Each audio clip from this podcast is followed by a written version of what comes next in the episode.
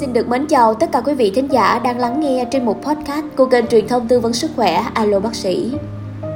Quả là đêm của bệnh viện thường quá mênh mông, còn phận người thì lại nhỏ bé đến tận cùng. Tất cả không chừa một ai, đời người rồi cũng qua nhanh như một giấc mộng trả vay, ngắn ngủi. Bạn biết không, ba tôi vừa bị tai biến. Đối với một người đã qua tuổi hưu, thì điều ấy cũng chẳng phải là quá bất thường. Nhưng cảm giác đột ngột vì mới hôm qua đây thôi, bà còn có thể trông mấy đứa cháu, chơi đùa vẽ tranh đọc truyện với chúng. Hẹn cuối tuần này đi biển nhé.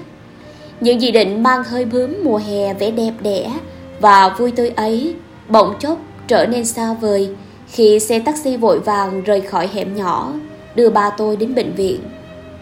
Đời người có lẽ phải vào bệnh viện là nơi đáng sợ hãi nhất.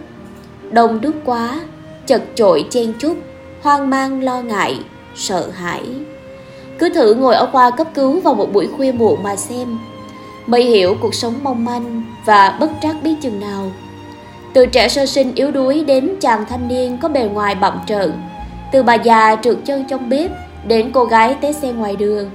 Từ người đàn ông sách cặp định lãm đến chị công nhân lam lũ bị tai nạn lao động, tất cả không chừa một ai. Ngày của bệnh viện bắt đầu từ rất sớm, khi mà mấy cô y tá đẩy chiếc xe dụng cụ dọc hành lang, phát ra những âm thanh va chạm rần rợn của kim loại. Rồi thì đau huyết áp, vô cự thuốc sáng, xuống căng tin mua đồ ăn, vừa đút vừa dỗ vừa năn nỉ ba cố nuốt để mà có sức chống chọi và vượt qua. Dọn dẹp rồi đứng ở hành lang á, ngó xuống con đường rộng bên người. Mới thấy người ta tất bật đến công sở đi làm. Ừ thì nhiều tiết mục thế mà ngó lại đồng hồ vẫn chưa tới 7 giờ. Ngày dài thế, rồi cũng nhường chỗ cho đêm. Khi những người thăm non cuối cùng đã thưa thớt rời khỏi, phòng bệnh chỉ còn lại bệnh nhân và người nuôi, lặng lẽ. Ngoài ghế đá sân bệnh viện dường như lúc nào cũng có người ngồi đấy một mình, thinh lặng. Chẳng để trò chuyện cùng ai, càng phải là đợi hóng chút gió hiếm hoi ngang qua, mà như thể đang ngước lên chờ đợi một vì sao rơi.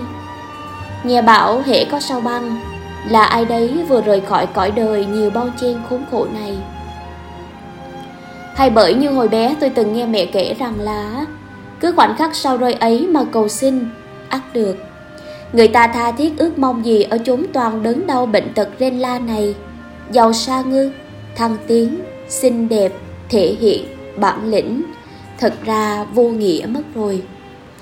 Những cảnh đời loan loáng trôi qua, bữa cơm trưa từ thiện đông đúc, người này lấy hộ người kia hộp cơm, trông dùm giường bệnh cạnh ông cụ đã quá tuổi. Người ta đỡ giúp bà mẹ tội nghiệp đang hớt hại tuyệt vọng với đứa con vừa bị té ngã, đầu va xuống đất. Người ta nhường nhau đi thang máy trước bởi đang cần mua thuốc vội vàng. Ai từng ở lại bệnh viện để nuôi bệnh thì mới biết đêm dài tới mức nào. Tiếng còi xe cứu thương hú từng chập dài thẳng thốt. Những bước chân rầm rập của bác sĩ trực khi bệnh vào. Lao sao vậy câu nói của người nhà, như vang nỉ, như cầu xin, như toàn bộ hy vọng bình yên đều trút hết trong những khẽ khàng nức nở ấy.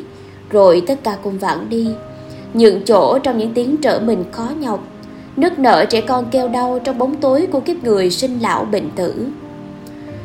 Tôi tranh thủ chạy về nhà tắm táp và ăn bữa cơm chiều. Nghe trên xe mở bài hát gì đấy, mang mát nhắc về ấu thơ và những năm tháng sum vầy. Tôi bật giật mình hiểu ra, đời người rồi cũng qua, nhanh như một giấc mộng trả vay.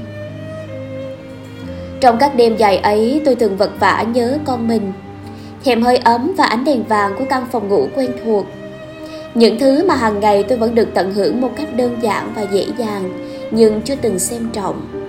Thậm chí có hôm tôi còn cáu bẳn vì lũ trẻ bày bữa, than thở chán nản vì các không gian tệ nhạt ấy, thoang thoảng mùi nước tè của đứa nhỏ.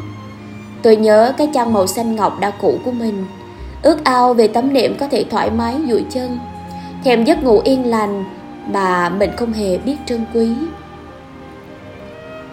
Hay tôi, cũng như rất nhiều người khác trong cõi nhân gian ta bà này, phải tới khi mà rời khỏi hoặc mất đi rồi thì người ta mới thấy nuối tiếc, nuối tiếc điều mình đã từng sở hữu.